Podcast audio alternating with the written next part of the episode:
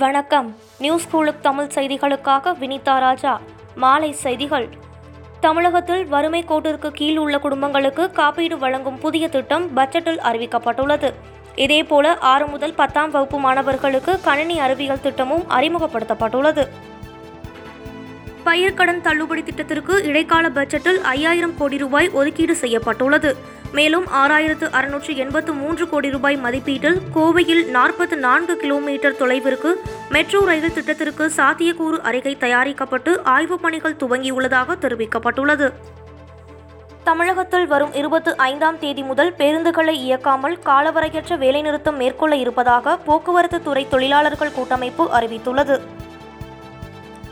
காவிரி உபரிநீரை தமிழகம் பயன்படுத்த அனுமதிக்க மாட்டோம் என கர்நாடக முதலமைச்சர் எடியூரப்பா கூறியுள்ளார்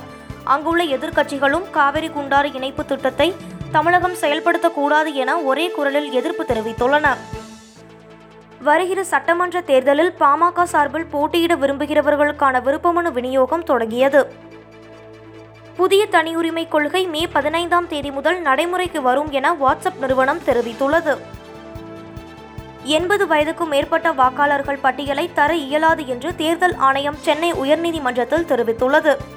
இது தொடர்பாக சென்னை உயர்நீதிமன்றத்தில் திமுக சார்பில் தொடரப்பட்ட வழக்கில் எண்பது வயதுக்கும் மேற்பட்டோர் பட்டியலை வெளியிட வேண்டும் என்று கோரப்பட்டது இதற்கு பதிலளித்து தமிழக தலைமை தேர்தல் அதிகாரி சத்யபிரதா சாஹூ தாக்கல் செய்த மனுவில்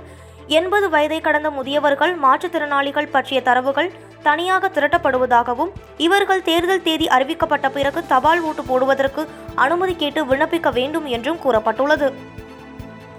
தமிழக சட்டசபை தேர்தலை அமைதியாக நடத்தி முடிக்க தேர்தல் ஆணையம் அனைத்து ஏற்பாடுகளையும் தீவிரமாக செய்து வருகிறது இந்த நிலையில் தமிழக தேர்தல் பாதுகாப்புக்காக நாற்பத்து ஐந்து கம்பெனி துணை ராணுவ படையை தேர்தல் ஆணையம் தமிழகத்திற்கு அனுப்ப உத்தரவிட்டுள்ளது பிரதமர் மோடி வருகையையொட்டி கோவையில் போலீஸ் பாதுகாப்பு பலப்படுத்தப்பட்டு உள்ளது வருகிற இருபத்தி ஐந்தாம் தேதி பிரதமர் மோடி டெல்லியில் இருந்து தனி விமானம் மூலமாக மாலை மூன்று முப்பது மணிக்கு கோவைக்கு வருகிறார் பின்னர் கோவையில் பல்வேறு அரசு திட்டப்பணிகளை தொடங்கி வைக்கிறார் புயல் நிவாரண நிதி நூற்று பத்து கோடி ரூபாயை தகுதி இல்லாதவர்கள் மோசடியாக பெற்ற விவகாரம் தொடர்பாக விரிவாக விசாரித்து அறிக்கை தாக்கல் செய்ய தமிழக அரசுக்கு சென்னை உயர்நீதிமன்றம் உத்தரவிட்டுள்ளது கை ரேகைகளை குளோனிங் செய்வதை ஆன்லைனில் தெரிந்து கொண்டு மத்திய அரசு திட்ட பயனாளிகளின் ஐநூறு வங்கிக் கணக்குகளை ஹேக் செய்து பணம் சுருட்டிய ஆறு பேர் கொண்ட கும்பல் உத்தரப்பிரதேசத்தில் சிக்கியுள்ளது உலகின் முன்னணி மின்சார கார் தயாரிப்பு நிறுவனமான டெஸ்லாவின் பங்குகள் எட்டு புள்ளி ஆறு சதவிகிதம் சரிவை சந்தித்ததால் அதன் உரிமையாளர் எலான் மஸ்கின் நிகர சொத்து மதிப்பு ஒரே நாளில் சுமார் ஒரு லட்சத்து பதினோராயிரம் கோடி ரூபாய் குறைந்துள்ளது இத்துடன் இந்த செய்தி தொகுப்பு நிறைவடைந்தது நன்றி வணக்கம்